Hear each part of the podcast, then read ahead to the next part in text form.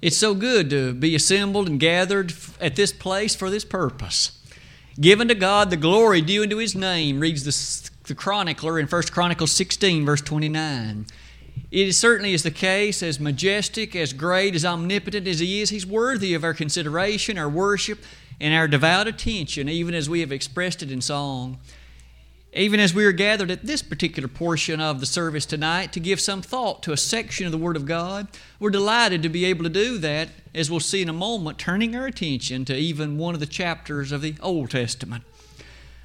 As we begin at least to think about that, I'd like to again express appreciation to the men who so capably and ably delivered the lessons last Sunday, both morning and evening.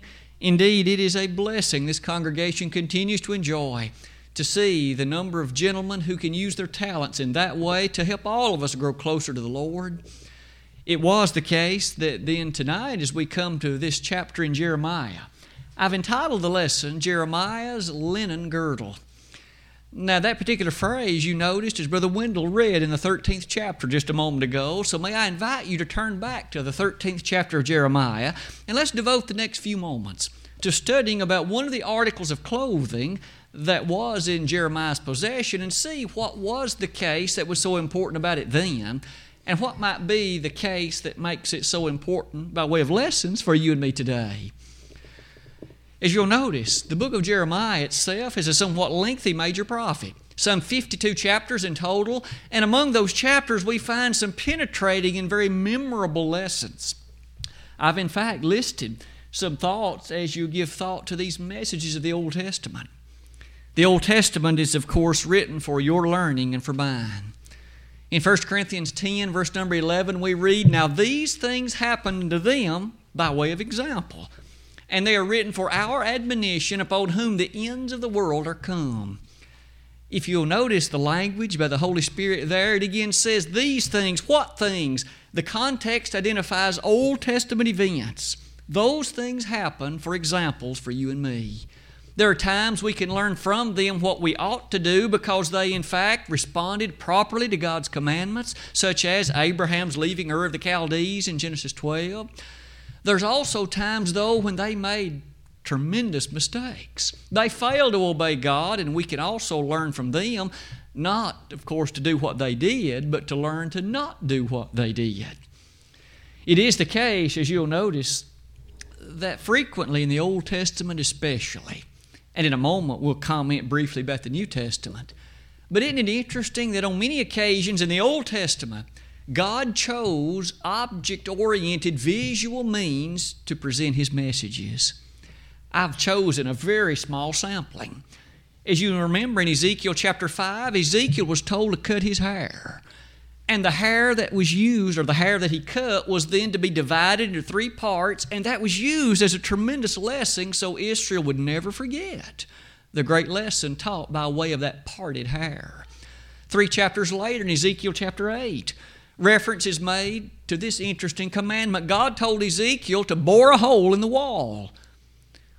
Well, what purpose would that serve? That chapter quickly informs us. By boring a hole or punching a hole in that wall of Jerusalem, that was to be an object lesson that the people could not hide from God. He could see very clearly, just as a person could look through the hole in the wall. We see the point. Quite often, God used object oriented things like that to set before them very memorable lessons. One other one I thought I'd mention this matter in Isaiah chapter 20, specifically having reference to the clothing that Isaiah wore or did not wear, as the case may be. That does bring us, though, to the lesson tonight the reference to the linen girdle of Jeremiah 13. I would invite us to devote the rest of our time this evening to a study of that particular linen girdle, and you notice the context in which it appeared a little bit earlier. The prophet Jeremiah began his labors in about the year 626 BC. The southern kingdom was the only one then in existence. The northern kingdom had already gone into captivity, in fact, roughly 100 years earlier. As such, the independent state of Judah is all that remained, and even they had enjoyed times of great devotion to God. But there were times, of course, of tremendous unfaithfulness. And you notice God made mention of that in verse number 11. even in the text tonight. As you give thought to the nature of that, we find then that Jeremiah was no weak hearted man. He, in stout hearted and penetrating language, addressed the people of Judah and, in fact, put them face to face with their sins. He didn't whitewash or cover it over. He accused them directly. This is what you've done, and this is what needs to be done by you in order to gain again the favor of God. To notice just a few of the passages. In Jeremiah 2, verse 13, God speaking through Jeremiah said, My people have committed two evils. They have forsaken me, the fountain of living waters, and they have hewed them out cisterns, broken cisterns that can hold no water. There, God said, My people have committed two evils. Look a few verses later in Jeremiah 2:32. Can a maid forget her ornaments, or a bride her attire? Yet my people have forgotten me days without number. What a frightening consideration that here God's own people had forgotten him. Is it possible today that God's people or His supposed people can forget Him? They, in fact, do not devote themselves sufficiently, adequately, and properly to Him, and thus they forget Him?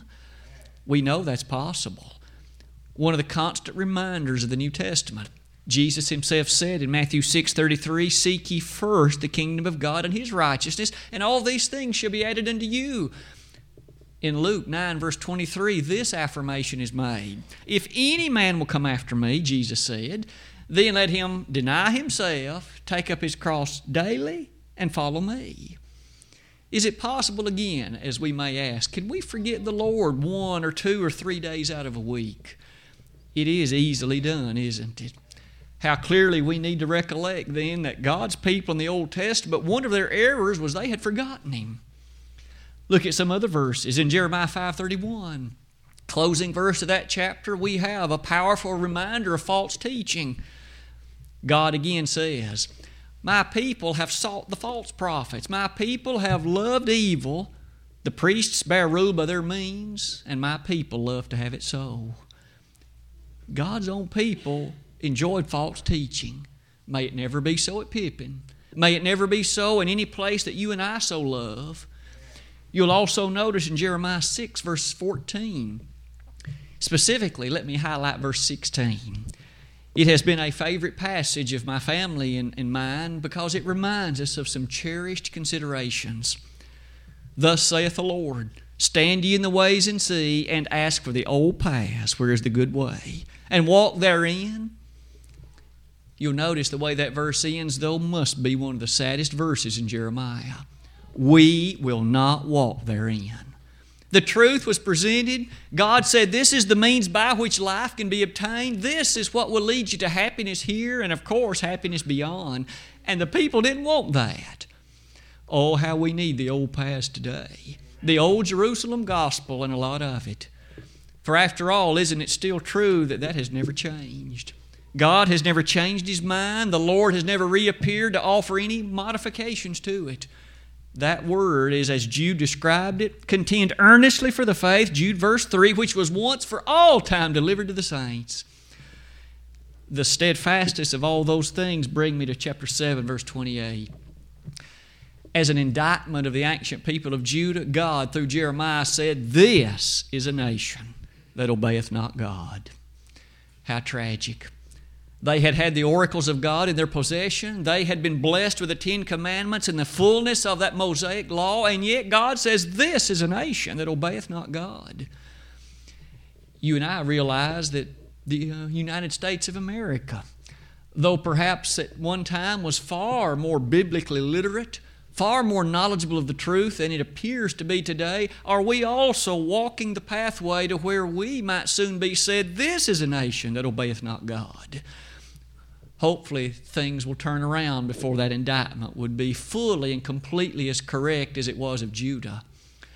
I would ask you to notice then that in the final analysis, one of the errors of Judah, she trusted in material things. In that case, the temple, Jeremiah 7, verse 3. Might we notice in that then, specifically, the certainty of this linen girdle in chapter 13? If we may highlight again what was affirmed for us in the reading. God came to Jeremiah and gave him this interesting commandment Jeremiah, you go and obtain a linen girdle. That word in Hebrew means to purchase, to buy. So this is not something he already had in possession. He had to go and expend his own means such that he could obtain it. As you'll notice, Jeremiah did exactly that. And this particular girdle, at least that word, suggests a kind of waistcloth, or you and I might think of it as something more akin to a belt. And as Jeremiah acquired it, God again appeared to him and gave a very unusual commandment. He was not to put it in his closet, he was not to put it among his other matters of clothing. Jeremiah, you take that girdle that you have acquired and you make a journey, a trip to the Euphrates River. You dig a hole in the bank of that river and you hide that girdle. You leave it there. Jeremiah did exactly as God said. You'll notice, though, that many days passed. The text is very careful in saying, many days passed. And then God again appeared to Jeremiah and said, You go back and you, uh, you get the cloth, that girdle that you buried. Again, Jeremiah was very dutiful. He proceeded back, remembering no doubt the place that he had hid it. And as he then dug it up, reobtaining it, you'll notice that some things, perhaps not shockingly, he discovered. That linen girdle, having been hidden there in a moist place, beside a river, of course, that girdle was now marred. It had deteriorated. It had decayed, if you please. And as the text is careful to say, it's now unprofitable and good for nothing. You and I might again think that's not in itself too surprising, but why would God have given Jeremiah such an unusual command? As you can see, there was a great object lesson in this, one that Jeremiah was never to forget, and one that God's people were to learn a lesson from. I'd invite you to note specifically the language as it appears. Verse number 8 The word of the Lord came unto me, saying, Thus saith the Lord, after this manner. That's a prepositional phrase that means in exactly the same way. Jeremiah, just exactly the way that your girdle is marred, unprofitable, vain, and useless. Verse 9 says, I will mar the pride of Judah and the great pride of Jerusalem. In the same way that that belt was now deteriorated and useless for the purpose with which it was intended, so too God said, I'm going to mar the pride of my people. I'm going to, in fact, destroy the thing upon which they have based themselves because they have erred from the truth which I delivered to them. And in so doing, this will be a grand lesson for them. Again, you'll notice the bottom. God's people had become good for nothing. In the same way that the girdle was useless and good for nothing, God says, My people have become that way. Doesn't that seem astounding? A people who had been given the law, a people who had known the great prophets who had come their way and tried to instill within them the knowledge and power of God, and yet now God of them could truthfully say, My people are good for nothing? What an amazing tragedy that a people had veered so far from the God that loved them, from the God that had done so much for them. You might recall he had brought them out of Egyptian bondage. He had led them across the Red Sea. He had given them a land of Canaan in which to dwell. He had defeated their enemies. He had risen up prophets. He had given them kings. And now they could be described as a people good for nothing. Doesn't it remind us as Christians, of course, surely we would never want to be classified by God as good for nothing. Never want to find ourselves in life in a station in which it could be said of us, he or she is good for nothing. And yet, that in parallel is what has happened here. May I suggest to you a number of things that you and I might be able to extract and learn from this interesting episode of the linen girdle of Jeremiah. Among them, might we start here? The simplicity of God's message. What God had needed and affirmed, and what He had set before the children of Israel might fairly be said not to be overly difficult. Again, he had sent them the prophets.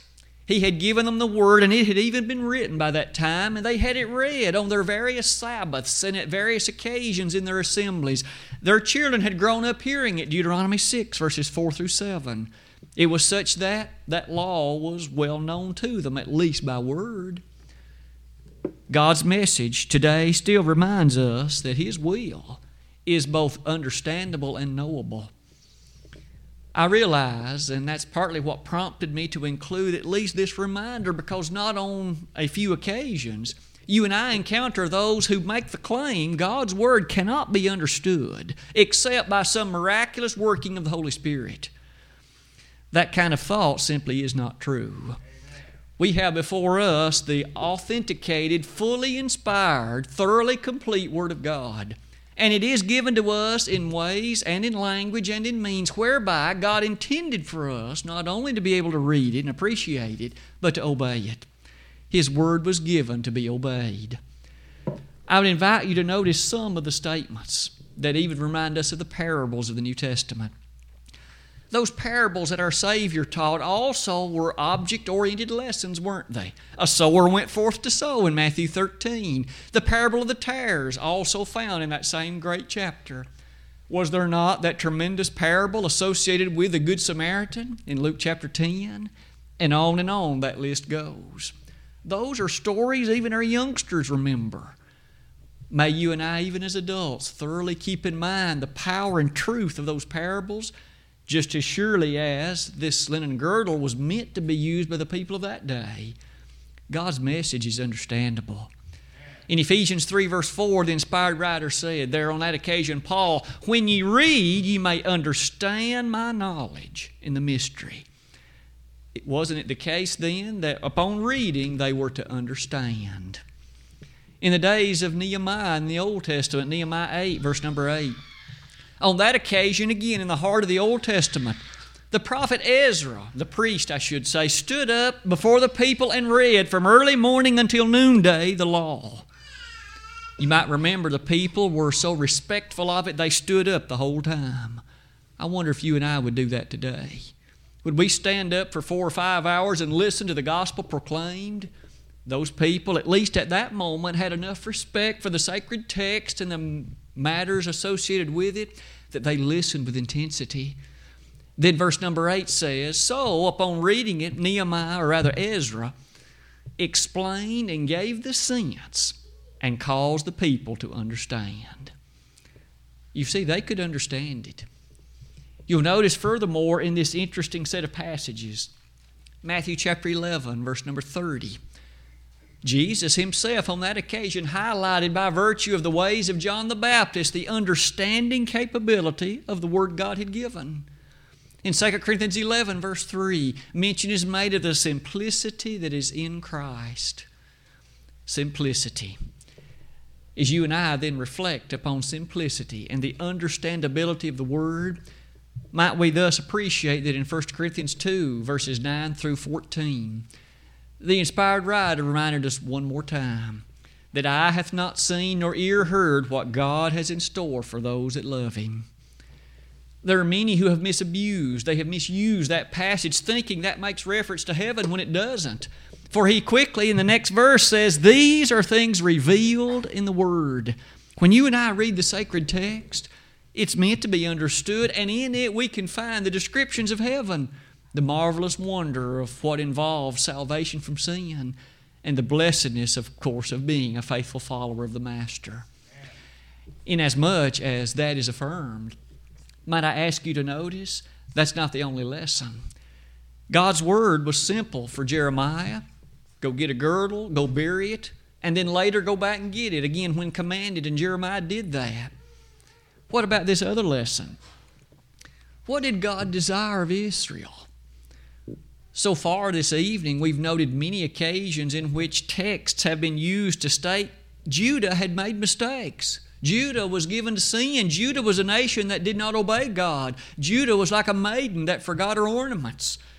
Judah had committed two evils, and all those other verses we noted previously. But might I invite you to notice what then was it that God wanted? Could it not be fairly summarized in these words? He wanted humble, devoted obedience to His commandments. In Deuteronomy 8, verse 1, it says, All of these things I've commanded thou shalt keep. That word all meant every one of them. They weren't allowed to pick and to choose their favorites. They weren't allowed to select the ones that were the most convenient. They were to respect the givenness of what God affirmed and give their attention with duty to all of them. Maybe Micah summarized it in such a tender way in Micah 6, verse 8. There, wasn't it Micah who said, What doth the Lord require of thee? That's the very question we're asking. What did God want of them? What doth the Lord require of thee but to do justly, to love mercy, and to walk humbly with thy God? Isn't that a lovely verse? Let's revisit it. They were, of course, what doth the Lord require of thee? They were to love mercy. They were to appreciate that the God of heaven had been merciful to them, and as such, they were to, appreciate the goodness and greatness of His being. Love mercy. They were to walk humbly with their God. Notice humility is thus included. They were never to arrogantly exalt themselves above God, but they were to even remember themselves that he that exalteth himself shall be abased, and he that abaseth himself shall in fact be exalted that passage occurring in Matthew 14. As you give thought to those things, you'll notice at the bottom, maybe that brings us to that interesting set of passages in the New Testament. Obedience is so often looked upon with a great frown, isn't it? In fact, maybe in conversation, you have had individuals say, You are too caught up in commandment keeping. You're too caught up in trying to take literally what the Bible says. You need to understand God we're told, is a God of love, and He doesn't so much care about the details. We did mention that this morning in the Bible hours, I recall, but maybe that flies so carefully in the face of passages like these.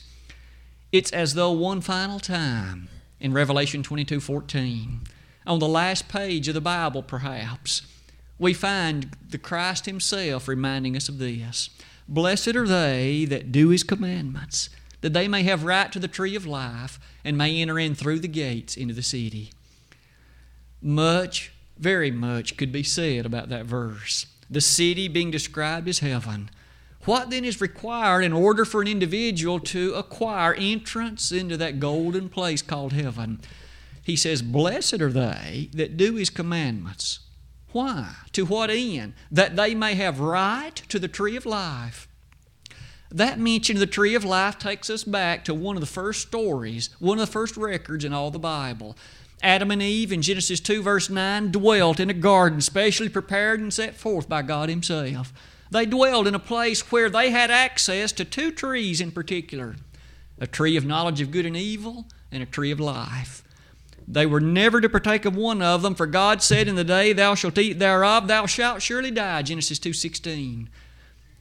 However, that other tree, apparently they could partake of it with freedom the tree of life.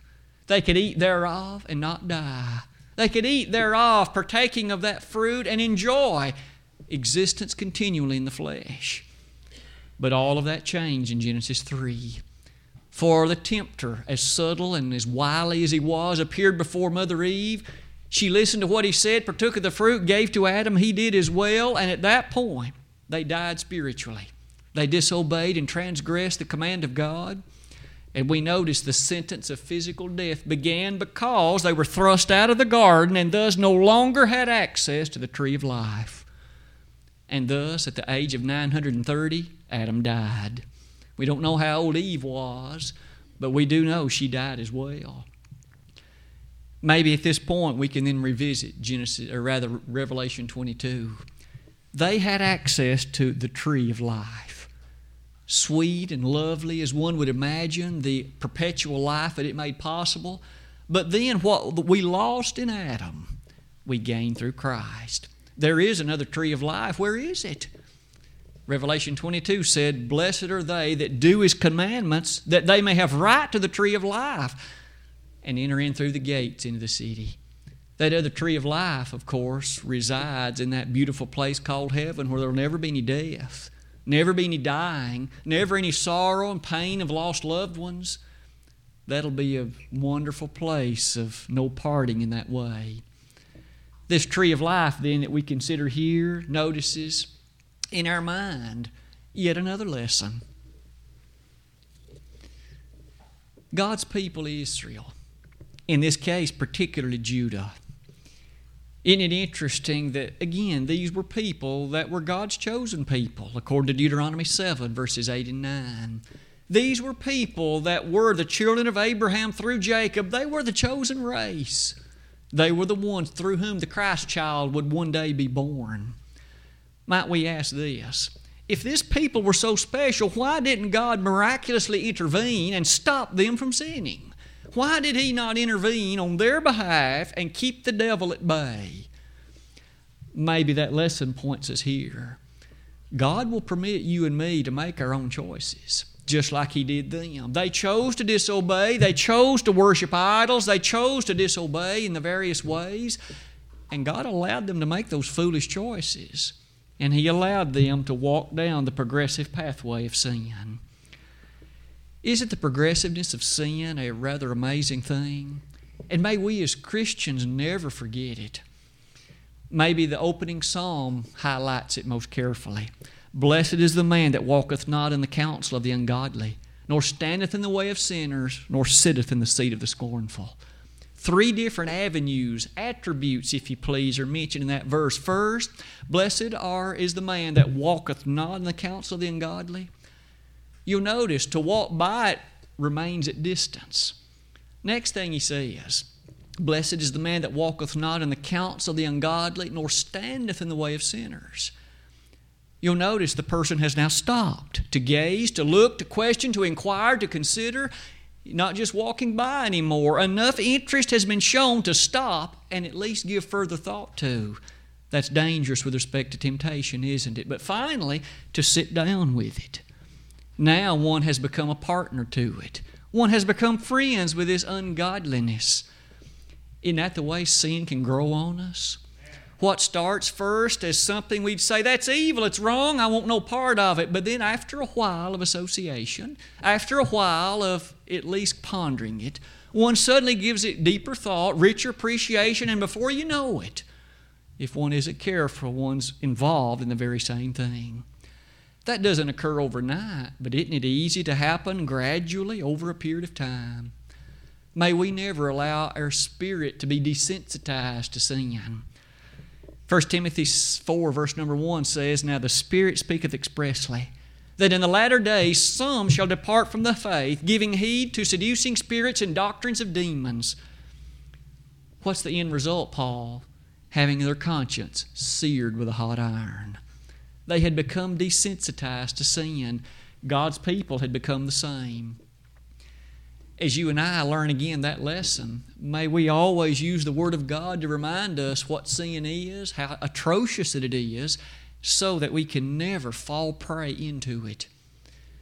One of the verses that I thought we'd briefly consider there was that 2 Thessalonians 2, verse 11, where there it reminds us that God allowed the people, even in the Thessalonian congregations and in its surrounding environs, He allowed them to believe a lie and to be damned because of it. God won't miraculously intervene and keep you and me on the right track. We must invest the effort. Rightly dividing the word, 2 Timothy 2.15, meeting together with the saints, even as we are tonight, to be reminded of truth and song as we study the word together. That effort has been left to us, hasn't it? May we then choose that last lesson to close our thought tonight although it has often been a matter that man has questioned, and often something that in fact has been used to assert the foolishness of those that are members of the Church of Christ. Isn't it true, based on Jeremiah's linen girdle, the people that once were God's, he himself said they are now good for nothing. They are now lost, and they are now dwelling in a world of iniquity and sin question can that happen today? One who once was saved, one who once was in favor with God, knowing the power and prestige of right relationship, can that one so live as to be good for nothing spiritually? To be separate and apart from the loving forgiveness and kindness of God? The answer is absolutely. There's perhaps nothing any more clearly taught in the New Testament than that. And yet, we still live in an age and in a time when many look upon that as simply impossible. That simply can't be the way God is. But that's the way that He is because the Scriptures say so. As we close our lesson with that, a number of verses are given. We'll not read all of them, but let's just select a couple of them. as the Lord Himself addressed the church at Sardis in Revelation chapter 3, an interesting statement is made. First of all, reference is made to a congregation that had a name that they were living, but the Lord quickly affirmed, You're dead. This was a location, this was a congregation of people that had a name that they were living. They may have been called, and I suspect perhaps they were, the Sardis Church of Christ. As they assembled and met, they had the impression of setting forth all that was viable and truthful, but the Lord said, You're dead. They weren't living from the heart the truth that they claimed. They weren't practicing what they preached. In so doing, the Lord said, If you don't repent, I'm going to remove the blessing. I'm going to remove the white name, if you please. And furthermore, I'm going to erase your name from the book of life. Isn't that interesting? That book of life that you and I so often consider as a book in which, when a person is scripturally baptized, his or her name is written in that book, the book of the saved. But had you ever thought that there is an eraser that can erase names from that book? And if there's any verse that teaches that a person once saved can be lost, it doesn't that teach it? Here in Sardis, they needed to repent, otherwise, their names are going to be removed from that book. And in that removal, they, of course, would become lost indeed. One chapter earlier in Revelation 2, verse 10 Be thou faithful until death, and I will give thee a crown of life. Faithful until death, unto even the point of death. That nature perhaps points us to that final verse, 2 Peter 3, verse number 11. Seeing then that all these things should be dissolved, what manner of persons ought you to be in all holy conversation and godliness? The Christian walk is in a powerful walk day by day, isn't it? A walk in which you and I have been able, even this very night, to learn so much from Jeremiah's linen girdle. God gave him a simple commandment, and Jeremiah obeyed it. In so doing, this girdle became marred and good for nothing. So too, God's people had become the same. May you and I not allow that to happen to us, but may we daily, fervently, ardently, joyously walk the life of Christianity moment by moment, always enjoying the fellowship that we have with the Master. And in that fellowship, those lessons are what came before us the simplicity of God's message, the simplicity of God's demand, the characteristic associated with the saved possibly being lost, and finally, the progressive nature of sin. With that, we'll close our lesson with the admonition that Paul gave the church at Corinth. In the closing verse to 1 Corinthians 15, the resurrection chapter of the New Testament, Paul said, Be ye steadfast, unmovable always abounding in the work of the Lord, for as much as ye know that your labor is not in vain in the Lord. Each of us are then beneath the characteristic of these messages tonight. They're as needful for every one of us as possible because they remind us of constant service to Jesus Himself. What about you as you analyze and scrutinize your life? Are you saved tonight? Or are you good for nothing spiritually because you are distant and separated from God. That linen girdle teaches that you need to make some changes. You need to repent. You need to come to Him. If you've never rendered initial obedience to His cause, you must believe with all your heart that Jesus is the Christ, the Son of God. You must, in fact, repent of your sins as taught by the Lord Himself in Luke 13 5. You also are commanded to confess in a verbal way the faith, the belief that you have that He is the Son of God and then to be baptized simply, directly, straightforwardly for the remission of your sins. The baptistry behind me is ready. All that could be accomplished in a matter of moments. Your eternity could be changed forever. But if you have begun that walk with Him, but you, like the children of Israel, have not been faithful, though once you were good for a lot of things, now really you're not good for hardly anything spiritually. Why not make a change? Don't remain in that state. Jesus died that you might be safe. Why not come to Him tonight? Again, be steadfast and unmovable. If you have moved away, remember that word means to not be moved. Why not come back to that steadfast rock that is the basis for all things good? If we could help you tonight by prayer, even as we did this morning for Edward, we'd be delighted to do that for you as well. If you have any of these needs in your life, won't you let that be known and come at once while together we stand and while we sing?